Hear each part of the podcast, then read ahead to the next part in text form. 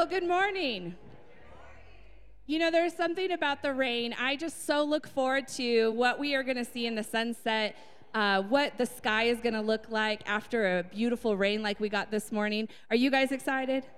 Ah. I'm excited. Let's stand and let's just sing our praises to Him for giving us such glorifying beauty in the world. Amen.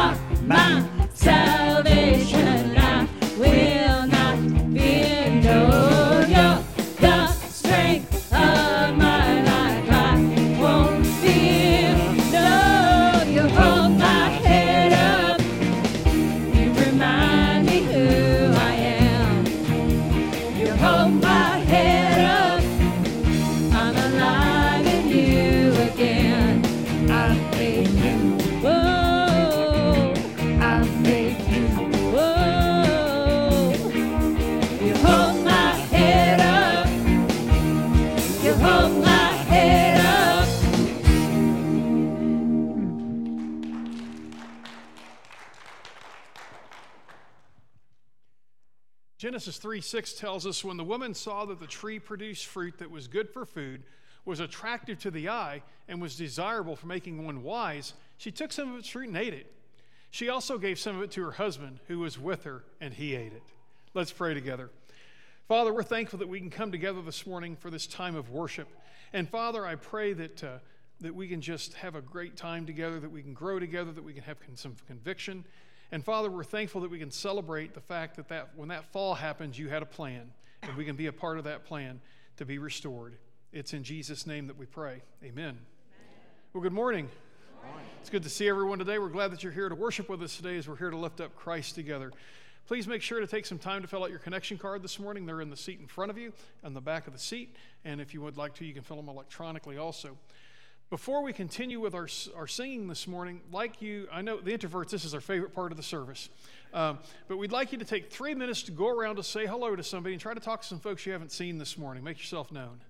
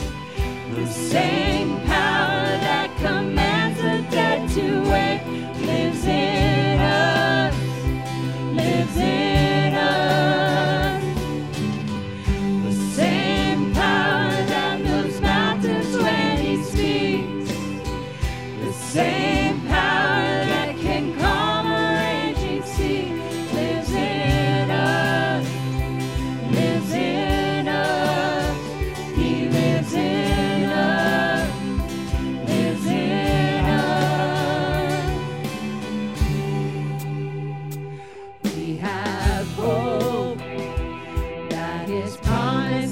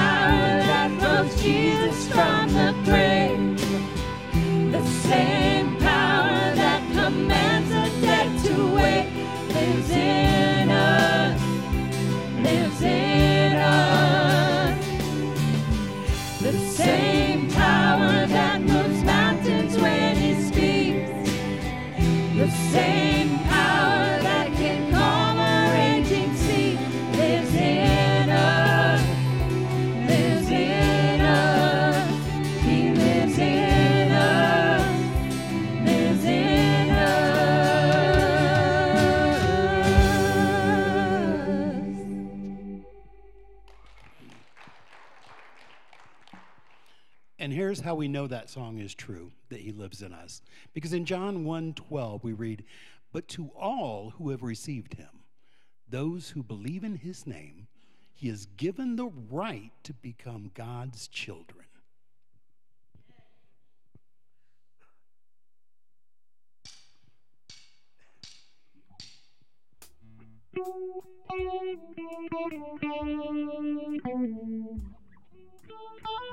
thank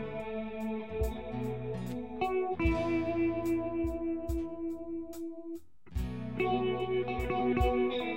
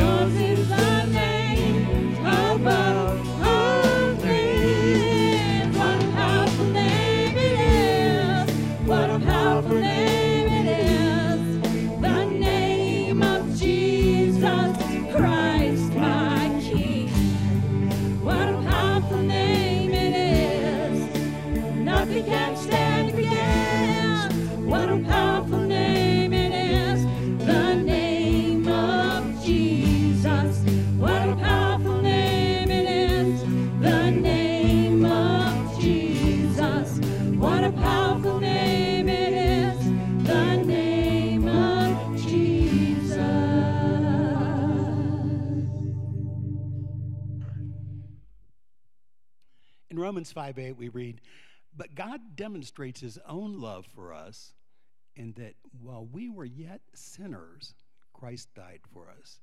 If that doesn't raise a hallelujah in your soul, nothing will. Thank you.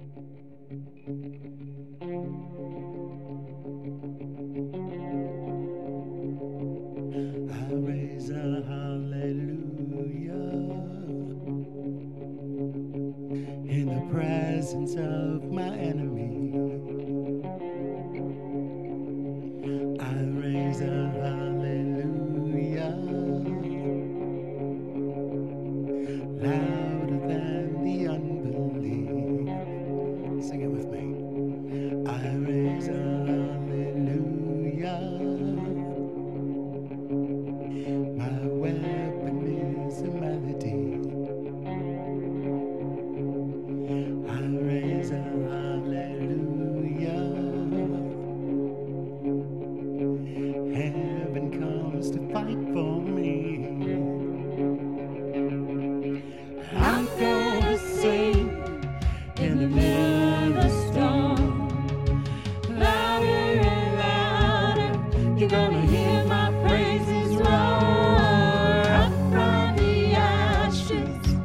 hope will.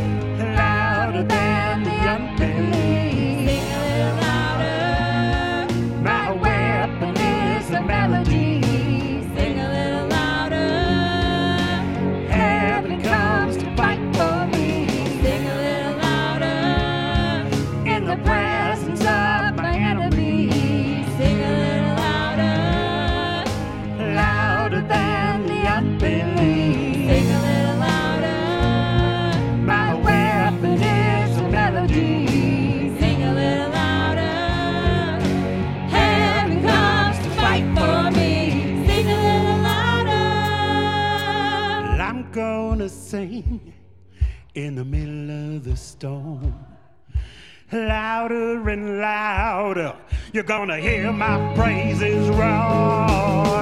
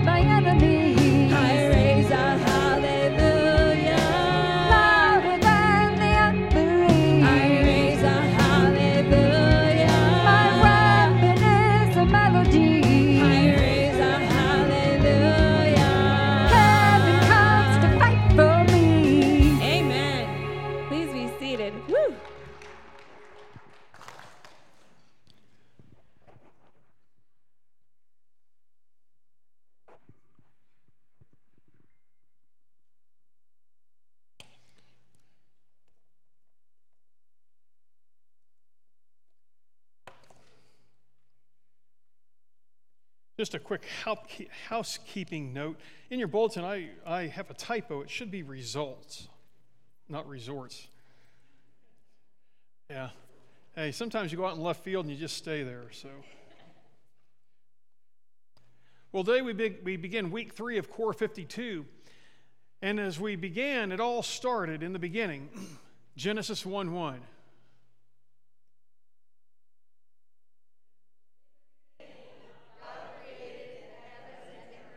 Okay, hey, you, you know what? You all did better than first service.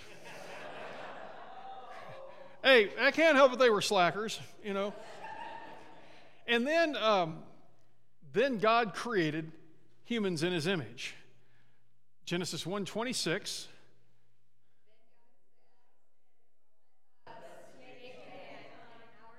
Yeah.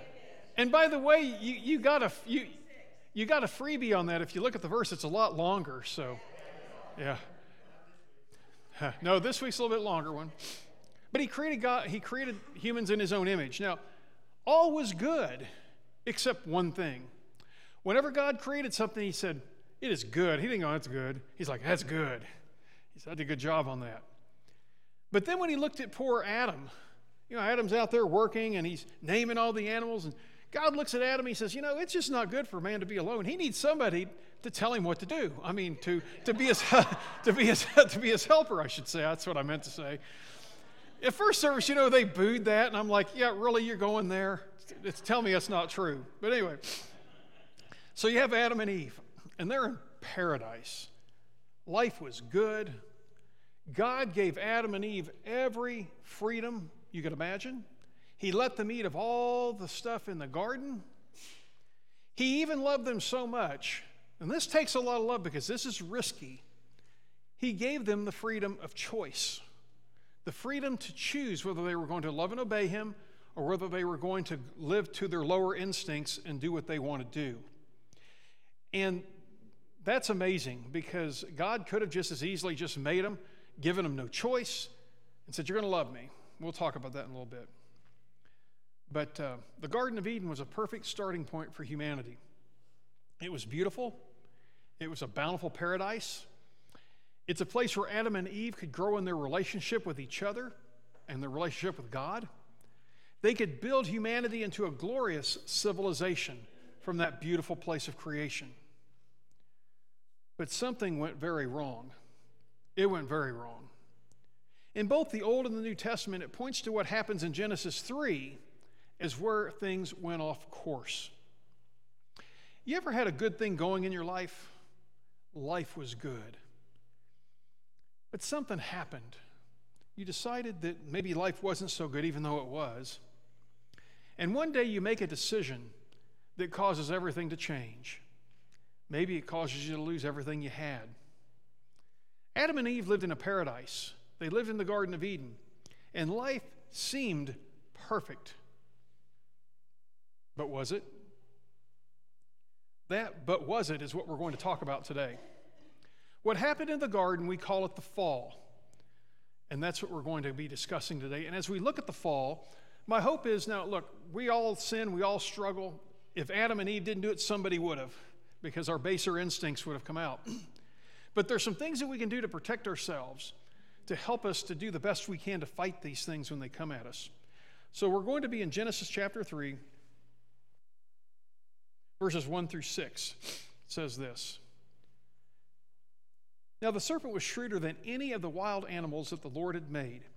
He said to the woman, Is it really true that God said you must not eat from any tree in the orchard? The woman said to the serpent, We may eat of the fruit from the, tr- from the trees of the orchard.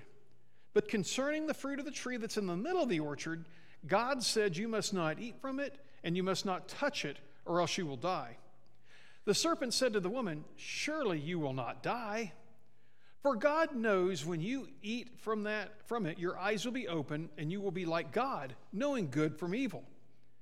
When the woman saw that the tree produced fruit that was good for food, was attractive to the eye, and was desirable for making one wise, she took of its fruit and ate it.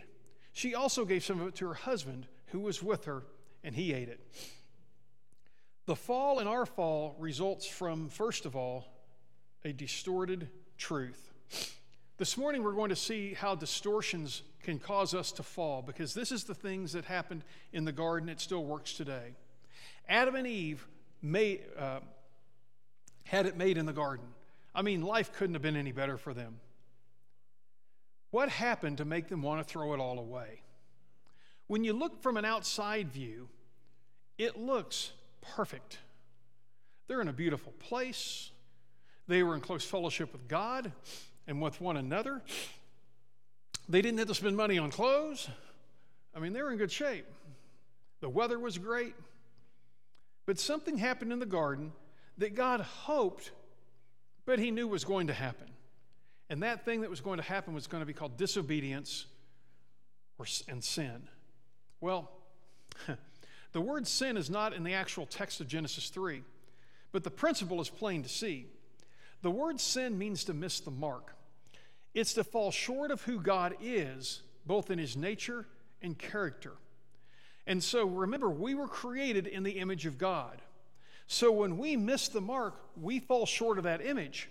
And when we do, it creates problems. None of us are immune to sin. Romans 3:23 says for all have sinned and fallen short of the glory of God. How did Adam and Eve fall short of the image from which they were created? When God created Adam and Eve, he gave them free reign over everything in that garden except one thing. God said the following just before he created Eve in Genesis 2. The Lord God took man and placed him in the orchard in Eden to care for it and maintain it.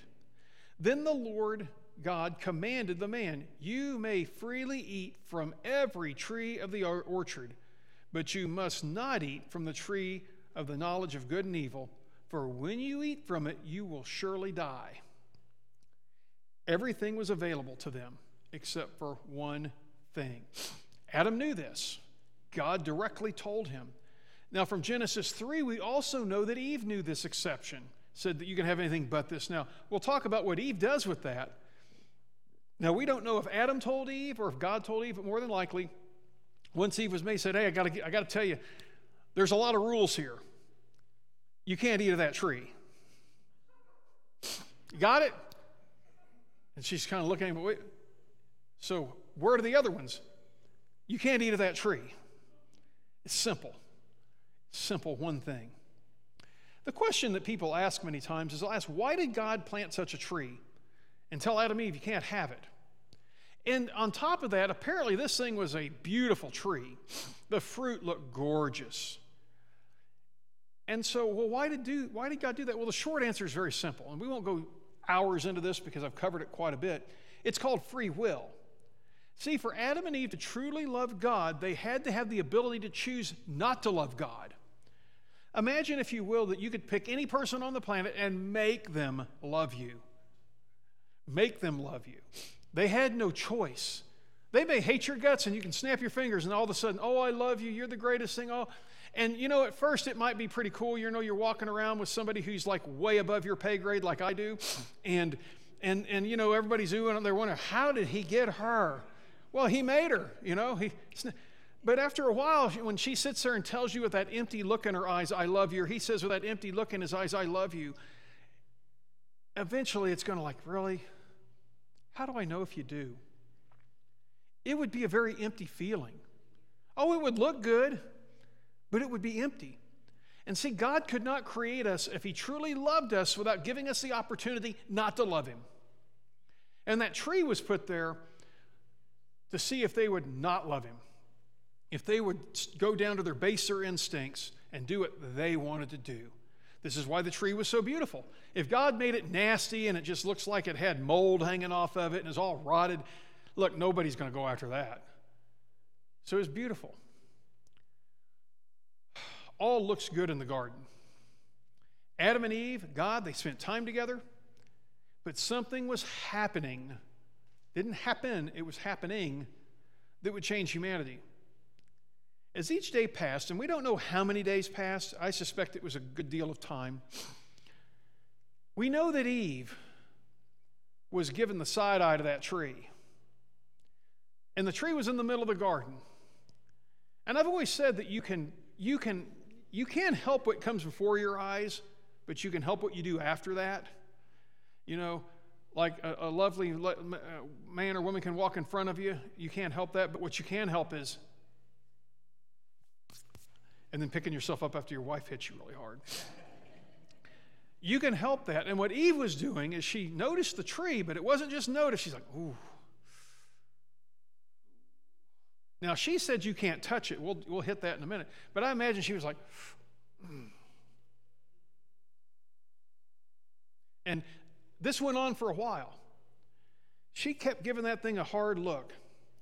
And over time, we don't know how long, the longing for the fruit of that one tree became increasingly enticing. Now, why? She has every other thing in the everything in the garden was hers. But this one thing. Here comes the serpent. Now, from other passages like Revelation 12 9, Revelation 20, verse 2, and there's a bunch of them in the Old Testament, we know that the serpent was Satan. Satan had, had made his appearance through the serpent. And he had to have been watching her for some time. This wasn't just the first time he noticed it. I suspect he'd been watching her and watching her and watching her. Kind of like a cat watches its prey. You know, cats sit there and they'll watch and watch and watch and watch and they'll move real slow and then finally, bang. Well, Satan's just sitting there like a cat, man, just watching her, just watching her, just watching her, just watching her. And then later, he struck. The serpent starts with a simple question, of which, by the way, he knew the answer. Genesis 3 1. Now the serpent was shrewder than any of the wild animals that the Lord God had made. He said to the woman, Is it really true that God said you must not eat from any tree of the orchard? Now, so he asks, he, he knows the answer to this, but he says, Didn't, Did God say you couldn't eat any of this stuff? He knew that wasn't true. But in verse 2, Eve catches that and she says, Oh no, we can eat anything. We can, we can have, we can eat all this. But in verse 3, she says, except for one thing. Except for one. How did Satan work Eve? He used a reliable trick, he distorted truth.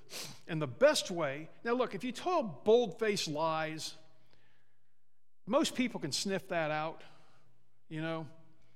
But if you sprinkle your lie with a half truth, man, you can get away with it. Half truths do allow us also to believe anything we want. If you don't believe that, watch the news.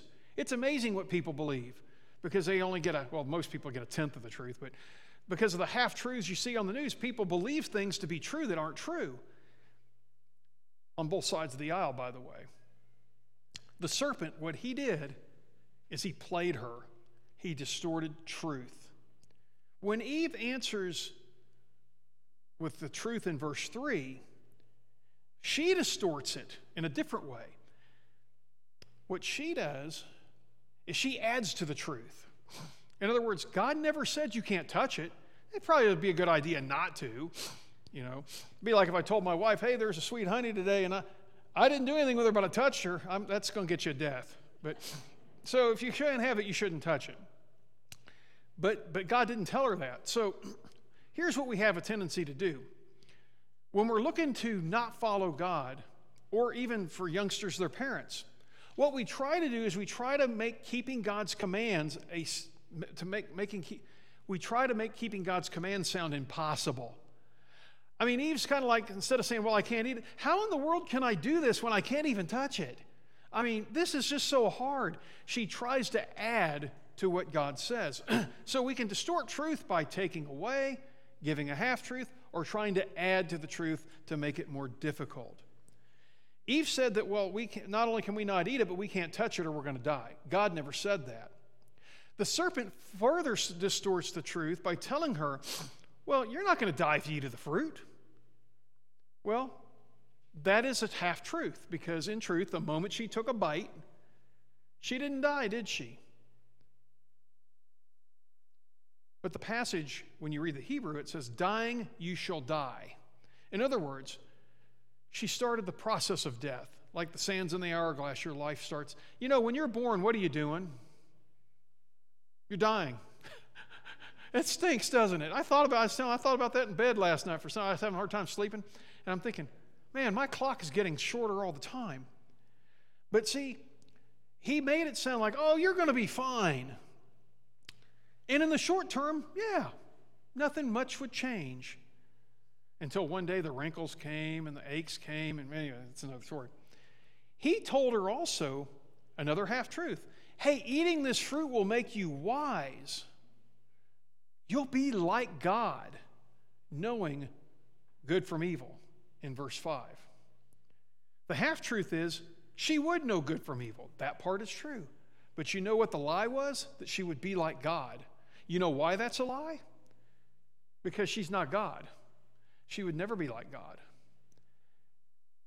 The way that you can resist temptation that comes in your life, and by the way, temptation in itself is not a sin. The way you can keep yourself from stumbling one way is to understand the whole truth, not just half. You notice when we swear in a witness, we say, Do you swear to tell half the truth, some of the truth, and nothing but lies and truth? So help you God? No, we, we want the whole truth. Why? Because you can easily convict somebody on a half truth. Ask people of color how that happens. It happens a lot. So, the thing we have to realize is if you're going to be able to withstand things that come at you in your life, you need to know the whole truth, not just part of it. Let's look at verses 4 through 6 again. The serpent said to the woman, Surely you will not die, for God knows that when you eat from it, your eyes will be open and you will be like God, knowing good from evil. Well, when the woman saw that the tree was produced fruit that was good for food, attractive to the eye, and desirable for making one wise, she took some of its fruit, she ate it, and she also gave some to her knucklehead husband, I mean, to her husband who was there with her, and he ate it. You know, I always pictured when I used to read this that here's poor little Eve out there, and you know, Satan's tempting her, and Adam's back, I don't know what he's doing, probably watching a baseball game or something. And and then and then all of a sudden she brings us, hey, try this. No, he was with her the whole time. That's amazing to me. But anyway, the second reason that our fall happens and the fall happened is distorted desires. See, this, the serpent played on another part of Eve's weakness and our weakness, our desires. When, we're, when our desires are distorted, those distorted desires will lead us to a fall because we'll start desiring that which we shouldn't have, that which isn't ours, and it causes problems. The serpent knew how to tempt Eve. He seduced her in three ways. In your life, when you understand where your temptations come from, for instance, some people have problems eating. I won't talk about that too much. But why do you have a problem eating? Is it something, is it a control issue? I've known people who are bulimic, it's control. You know, they've had that stuff going on. Uh, sometimes it's you start eating because you're nervous. Sometimes you have problems with food for many, many reasons. But once you get to the root of, well, why am I struggling with this? Now you can attack it. And that's how things are in life. When you understand where your temptation flows from, it's much easier to be victorious over it. As I said, temptation's not a sin, it's what you do with it. See, Eve was not content with all that God had given her. He gave her everything but one thing. And guess what? She wanted more. Secondly, Eve was not happy with herself. She wanted more. She was not happy with being created in the image of God. She wanted to be God. We'll hit that point a little later. There are three areas from, from which all temptations flow.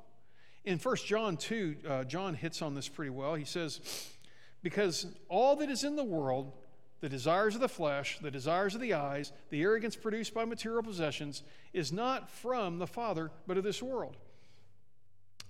And the world is passing away with all its desires, all those three, three things he mentioned. But the person who does the will of God remains forever. We are driven into temptation by the desire of the flesh, pleasure. She saw the tree produce good fruit that was good for food, so she wanted it. We're tempted by the desire of the eyes to see things that, w- that aren't ours that we want. She saw it was attractive to the eyes, so she had to have it. We're also lured to falling to the temptation of the pride of life. She saw this, and Satan said, This will make you wise like God. And so it appealed to her. When you think about all the things that we struggle with, they all pretty much flow from those three things. Instead of desiring to follow the will of God, don't eat of the fruit of that tree, Eve was lured into thinking that she was missing out on something, that God somehow was cheating her. First John tells us that the one who does the will of God remains forever. That's what it was supposed to be like. And when you think about the temptations you've succumbed to in your life, they all flow from the desire of the flesh, the lust of the eyes, and the, and the pride of life. Jesus was tempted with all these things in the wilderness. Satan tried to hit him with every one of them, the same stuff he used on us. Think about this for a minute. How many families and lives have been torn apart by a spouse who says, Oh, I love you, honey, husband or wife, but then they see another person, i.e., the tree they're not supposed to have, and then they do everything they can to finally have that person. And then what happens is it destroys them and destroys their families. This is the path King David took with Bathsheba, and his life was never the same.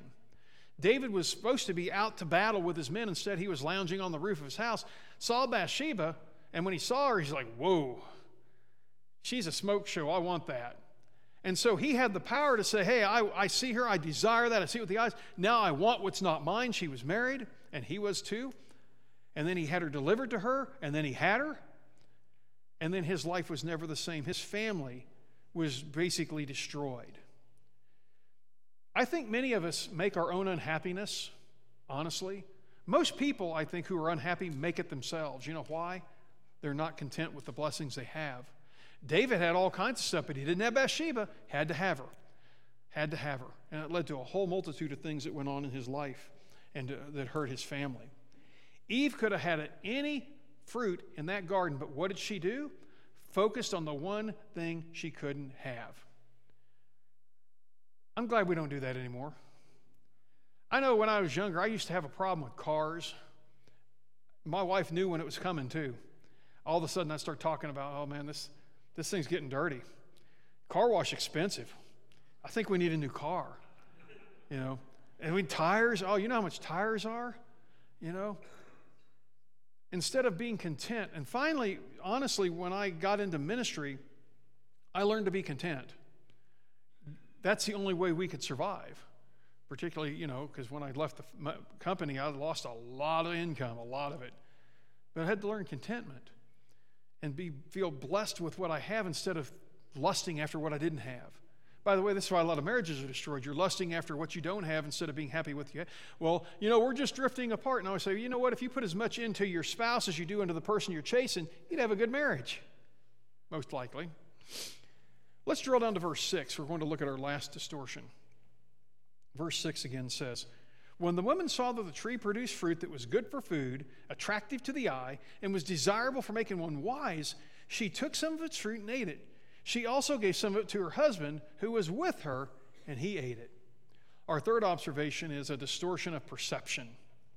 Huh. When you consider the tree, the tree was enticing to the eyes it was good to satisfy the, the flesh, but that's not what really, that was not the final thing that pulled Eve in. She knew that the whole time. She could see it look good, and I don't know how you could know it's good for food. Have you ever seen something that looks really good and then you eat it, it's nasty? This happened once with my wife and I. She likes liver and onions. I don't eat guts, okay? I come to your house, I'll eat pretty much anything, but I won't eat guts. But she had this liver and onions, had the gravy on it, that white, and it looked really good. And she's eating it. She said, Why don't you try a piece? I'm, okay, yes, this really looks good. I took a bite, and the first bite into it, I thought, hey, this is okay. And then all of a sudden, that, the liver odor filled my, filled my head, and I about chucked it up. It was nasty. I'm like, how do you eat that stinky stuff? Another thing, tuna. I don't allow tuna cooked in my house. That stuff stinks to high heaven. I'll eat it cold, but don't cook it. But anyway, when, when um, I don't know how she saw that, thought that was good for her, but anyway, she, she perceived it was good to eat. She's saying this for all the time. That was nothing new to her, but you know what was new to her? She didn't walk by and see that that thing made her wise. She didn't walk by that and think, that's going to make me like God. Satan planted that seed in her head. The serpent pushed her over the top. This goes back to one of the half truths. Eve, you don't understand, honey. Yeah, this is really good. It looks good. It's going to taste good, but it's going to make you wise. You're going to be like God. You're going to know good from evil. And you think, well, okay, what's the big deal? Well, the half truth is yes, she would know good from evil. That's half of it. But the other half, she's never going to be God. You know, the funny thing is, people still want that to this very day. We want to replace God and we want to make the rules. We want to set our own destiny. We don't want to be accountable to anyone. And I know people say, well, I'm an atheist. There's no God. No, look, there's every single person has a God. The question is, who is it? And they might not, an atheist might go around and say, I'm God, I'm God, but by the virtue, the fact that they're denying God and that they're making the rules, that they are trying to set their own destiny, and then people who aren't even atheists, you say, well, you know, good people go to heaven. It's just, it's good people. I'm a good person. What you're doing is you're usurping God's position by saying, God, I'm going to tell you who's coming into your house. I'm making the rules. And whenever you do that, well, you're supplanting God, guess what happens? Bad things. It happens in the home with our kids. When we were kids, whenever we were trying to be disobedient to get our way, we were trying to supplant the position of our parents because at the ripe age of 16, which is the pinnacle of knowledge, by the way, um, when you hit that pinnacle, you, you, you will learn no more in life. You know everything. And uh, believe me, I've been there. And it lasts till you're an adult, and then you realize that that's not true. And some adults that don't realize that still aren't adults, even though they are chronological. But what, is, what ends up happening is it causes problems. And so when I try to be who I'm not, when I'm trying to be God, it causes problems. We are not God. We were never meant to be God. We will never be God. And by the way, some of the local religions around the area, you know, they'll teach, well, hey, when you die, you're going to be the God of your own planet. Oh, no. You're a human being. You'll always be a human being. You will not turn into an angel. You're not going to sprout wings out of your back. Angels are angels, people are people, God is God. That doesn't change. Nothing changes that. The problem is, when God created Adam and Eve, He created them to maximize their potential, okay? When God created you, He wanted you to maximize your potential. But when we're trying to be what we're not, we end up, instead of aiming higher, we aim lower for our base instincts.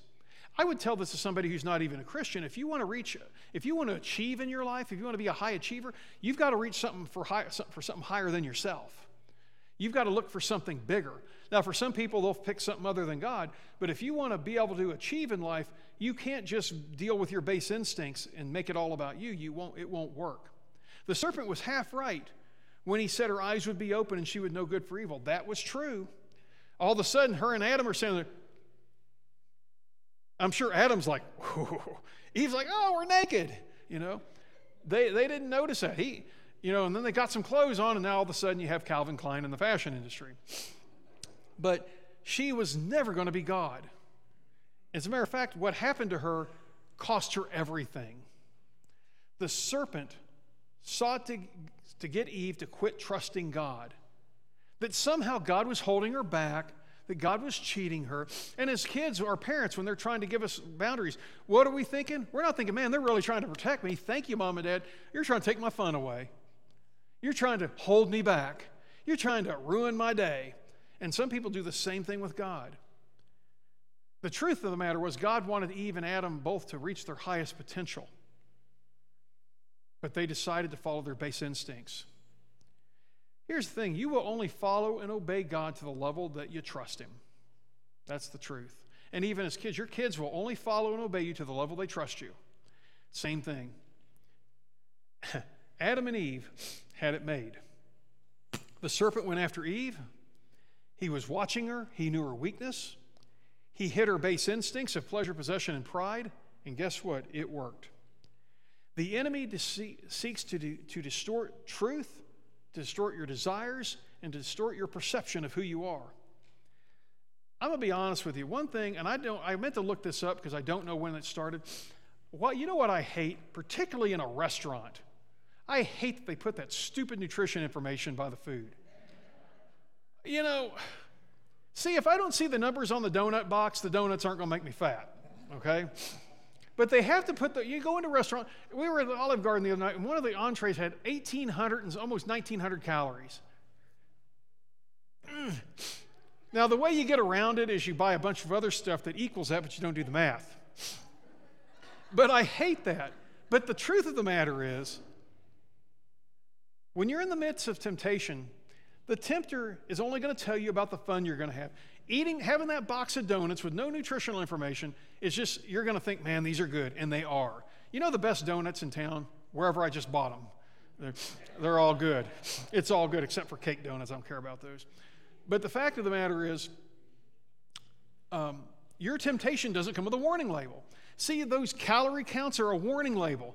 They're telling you, okay, you're going to eat this 1900 calorie dish in one sitting, and there's a price to pay for it. You're going to pay a price for it. And you know that going ahead. You might ignore it, but you know it. And that's the reason I hate those stupid labels. But anyway, when you're in the midst of temptation, when you're looking at that person of the opposite sex that you shouldn't be because you're married, Satan's just telling you, man, she or he'd be a lot of fun. They're flirting with you, you know.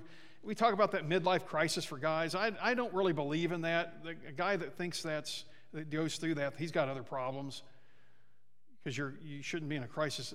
I got married at 20, and I heard guys a little older, you know, when I was younger, they were like, "Oh, I shouldn't have got married so young." No, I'd have got married younger. I'd been one of those Missouri rednecks at 12 if I could have married her at that time. I love that woman, but the thing is. That temptation, Satan doesn't say, oh, by the way, if you go after that, guess what? You're going to emotionally scar your, your spouse. You're going to lose them. You're going to lose half your stuff. Your kids are going to probably hate you.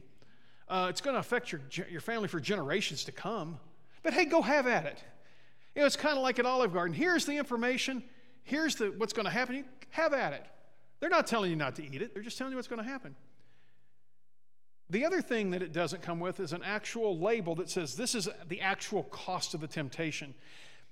Have you ever, I learned something hanging out with Rusty a little bit. Have you ever visited a car lot in Phoenix or Tucson because you saw an ad? And that ad said that this car, you can get this car for several, I mean, it looks like it just smokes any price you can get in Sierra Vista. And then you get there. You know, car might be $7,000 cheaper than you get here. But then you get there, and guess what you find out? They have put every discount known to man on that ad.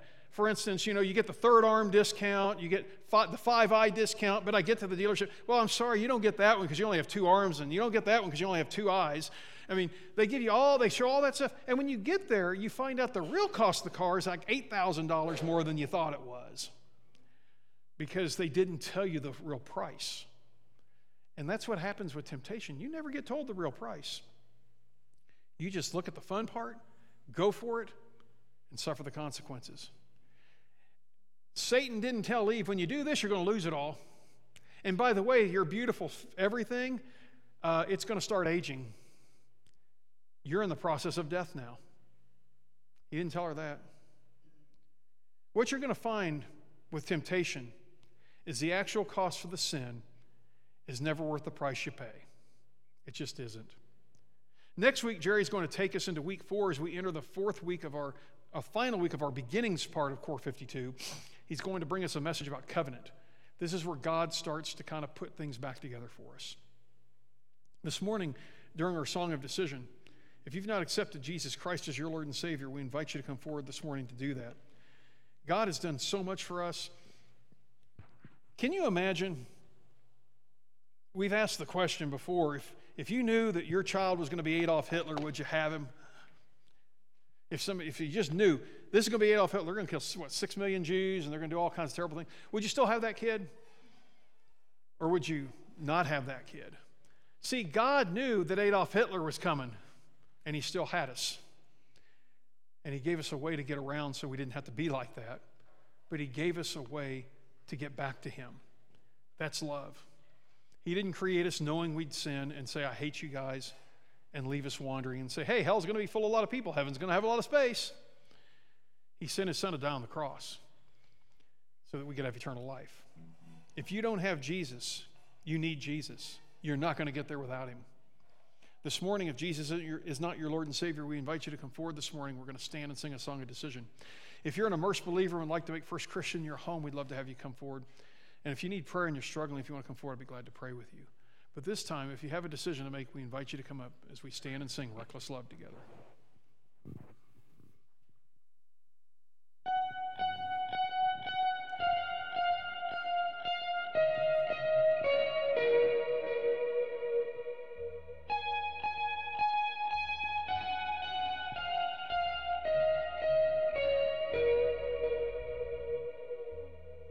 Before I spoke a word, you were singing over me. You have been so, so good to me. Before I took a breath, you breathed your life in me. So, so kind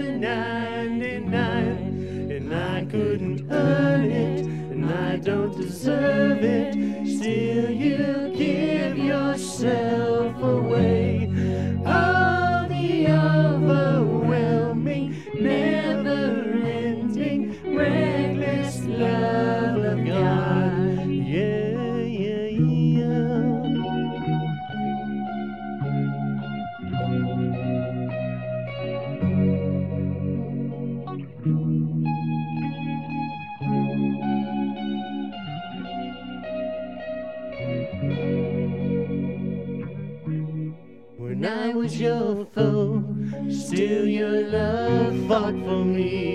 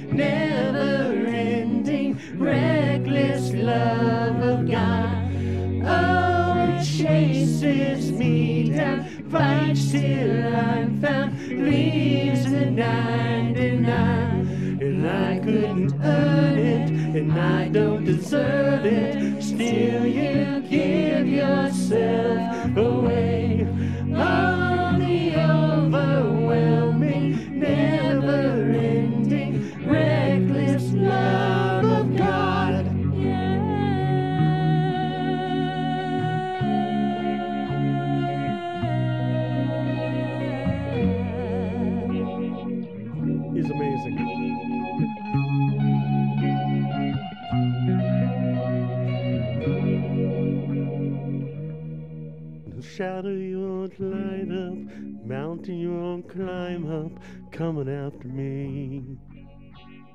No wall you won't kick down, lie you won't tear down, coming after me. No shadow you won't light up, mountain you won't climb up, coming after me. No wall you won't kick down, lie you won't tear down, coming after me. There's no shadow you won't light up, mountain you won't climb up, Coming after me. There's no wall you won't kick down, lie you won't tear down, Coming after me. There's no shadow you won't you won't climb up, Coming after me. There's no wall you won't kick down, lie you won't tear down, Coming after me. Oh, the overwhelming, never-ending, reckless love of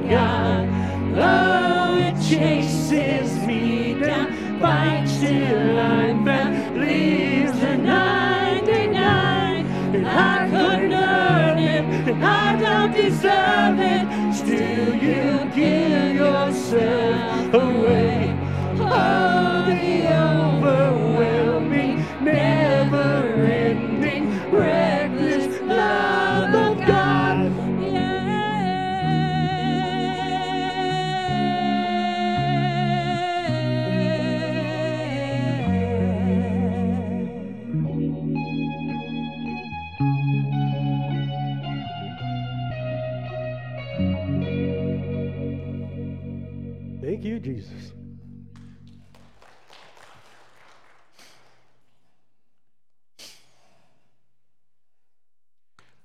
As we prepare for communion this morning, I love that song because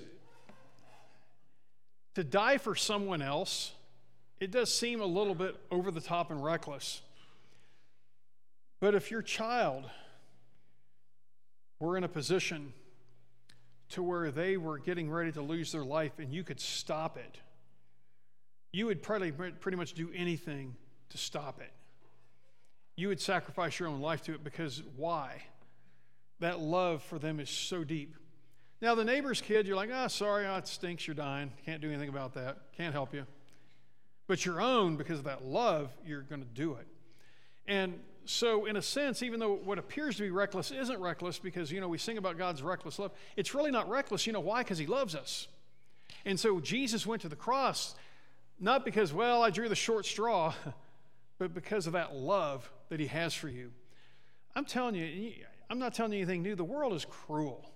It really is. It's beautiful and everything, but it is cruel. It will chew you up and spit you out. But when you understand that God loves you to the point where he did something that appeared to be reckless by letting his son die on the cross for you, that should change things. You know, we kids struggle with self-esteem anymore. And I think there's a couple reasons for that. One is video games. I'm not against video games, but when your face is in a video game 24 7, you need to get a life. Adults too. But the second part of it is we're telling these kids, well, you were here by accident, you came from a monkey, life has no meaning. Hey, have some self esteem. Well, once again, when you're going to get a self esteem and things like that, you got to reach something for something higher above yourself. And when you realize that you're created in the image of God, as we learn from Genesis. And then you further learn that this God, even though we sinned, all have sinned and fallen short of the glory of God, when we find out this God still loves us no matter what we've done, and that his son died on the cross for us, I don't know how much more esteem you can get. We can get through anything in life. Let's pray together. Lord, we're thankful that you love us so much that your son went to the cross for us. You loved us so much that there had to be a way to fix the sin problem that we've created. And that can be done through your son, Jesus. His blood was shed on that cross, as represented by the cup. His body was just beaten to pieces with a beating that we deserved, but he took it for us. And that's represented by the bread.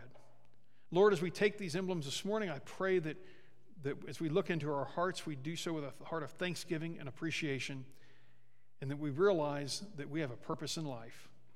It's in Jesus' name that we pray. Amen.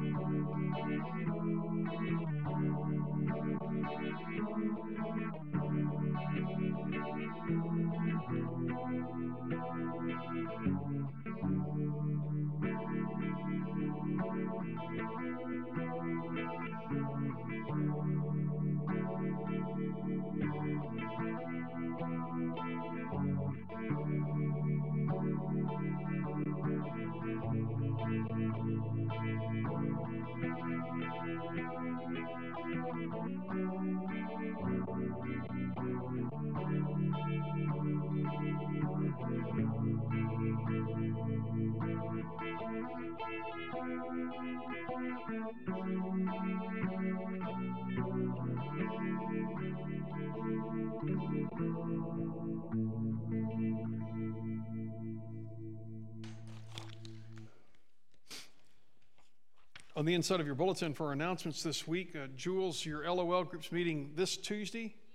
Okay, because she was not feeling well last week.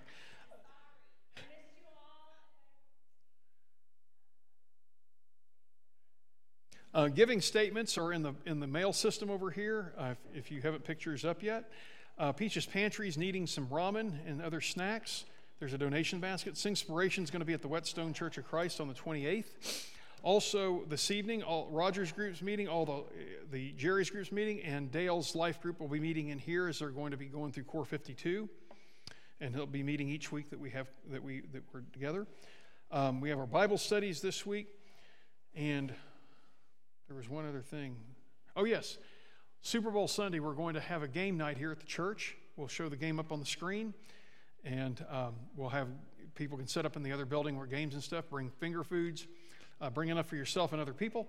We've done it in the past. We'll try it again this year. It's been a while since we've done it, but with our, I honestly I didn't want to watch the game on our old system because it's like I can do better than that at home.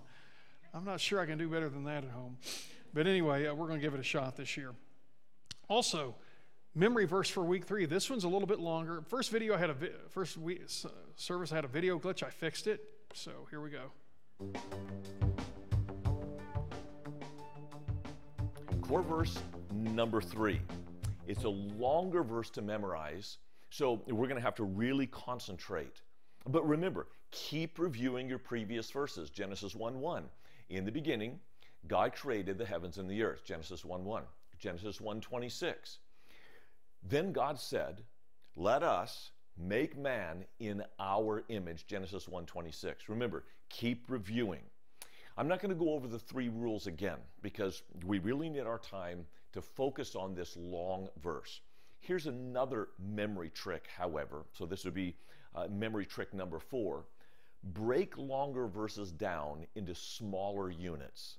This verse has two parts three parts in the first half, three parts in the second half. It begins with so, so, so. When the woman saw, so, when the woman saw, so when the woman saw, so when the woman saw, so when the woman saw, so when the woman saw. I know it sounds silly, it's effective. So when the woman saw, what did she see? That the fruit of the tree was good for food. That the fruit of the tree was good for food. That the fruit of the tree was good for food. And maybe you want to kind of uh, pluck a piece of fruit and put it to your mouth. So when the woman saw that the fruit of the tree was good for food, so when the woman saw that the fruit of the tree was good for food. So when the woman saw that the fruit of the tree was good for food, and that it was a delight to the eyes, and that it was a delight to the eyes, and that it was a delight to the eyes, and that it was a delight to the eyes. What did she see? Two things so far that the fruit of the tree was good for food, and that it was a delight to the eyes, and you know, kind of point to your eyes. When the, so when the woman saw that the fruit of the tree was good for food, and that it was a delight to the eyes, and that the tree was desired to make one wise. And that the tree, we're going back to the tree, she saw that the fruit of the tree was good for food, and that it was a delight to the eyes, and desired to make one wise. I think I said desirable earlier. Again, if you don't get it exactly right, no pressure, get as close as you can. The point is to know the verse, not get caught up in exactness. So, when the woman saw that the fruit of the tree was good for food, and that it was a delight to the eyes, and that the tree, we're going back to the tree, was desired to make one wise. What did she do? She took its fruit and ate. She took its fruit and ate. You can use the same uh, kind of motion. She took the fruit and ate. And also, this is part two. What did she do? First is what she saw, second is what she did. So, when the woman saw that the fruit of the tree was good for food, and that it was a delight to the eyes, and that the tree was desirable to make one wise. What did she do? That's the first half, three things. What did she do? She took its fruit and ate, and she also gave some to her husband who was with her. And the third thing, he ate. She took she took of its fruit and ate. And she also gave some to her husband who was with her, and he ate. Might use a different hand. So let's try it all together. Genesis 3, verse 6. So, when the woman saw that the fruit of the tree was good for food, and that it was a delight to the eyes, and that the tree was desired to make one wise, what did she do? She took of the fruit, or she took of its fruit and ate, and she also gave some to her husband who was with her, and he ate. Genesis 3, verse 6. Might need a little more work. It's a little longer verse, but three to five minutes is about normal. Good luck. Also, on our church website, we have the memory verse cards. It's on sheets of paper, so there's what I think eight on each one. So you can print those off if you want. I've got mine hanging up on my credenza at the office, so I can keep looking up and keep looking up and keep looking up and keep looking up. Um, you know, in the first service, we didn't see the video. We just heard the audio after about a, about a minute of it. And as he's doing it, I'm sitting there getting a picture in my head of him doing all this stuff. I wasn't too far off. The delight one was kind of different. But anyway, also, uh, in the um, as far as our prayer concerns, please keep Brad Reichard in your prayers. He's been in the hospital in Tucson recovering from a procedure. Uh, I think he's watching today, so give him a, a good shout out. Um, we also uh, got a note from Show Me Christian Home. We have a lot of people we've been praying for that have health issues that we want to continue to lift up. We have shut ins, we have troops who are tied to First Christian. Uh, we have our outreach that we're focusing in on this month is CareNet, and the mission is Boise Bible College. In, in a couple weeks from Southern Mexico Mission, we will have um, Adrian Sanchez here. He'll be preaching, bringing us the message for that. So we're looking forward to that. All right, at this time, let's stand together. Let's go to the Lord in prayer. Father, we thank you that we can come together. And Father, we thank you that even though uh, we marred your image, that that image can be restored through your Son, Jesus. Lord, as we live life this week, I pray that we live it with conviction, with joy, and with hope. It's in Jesus' name that we pray. Amen.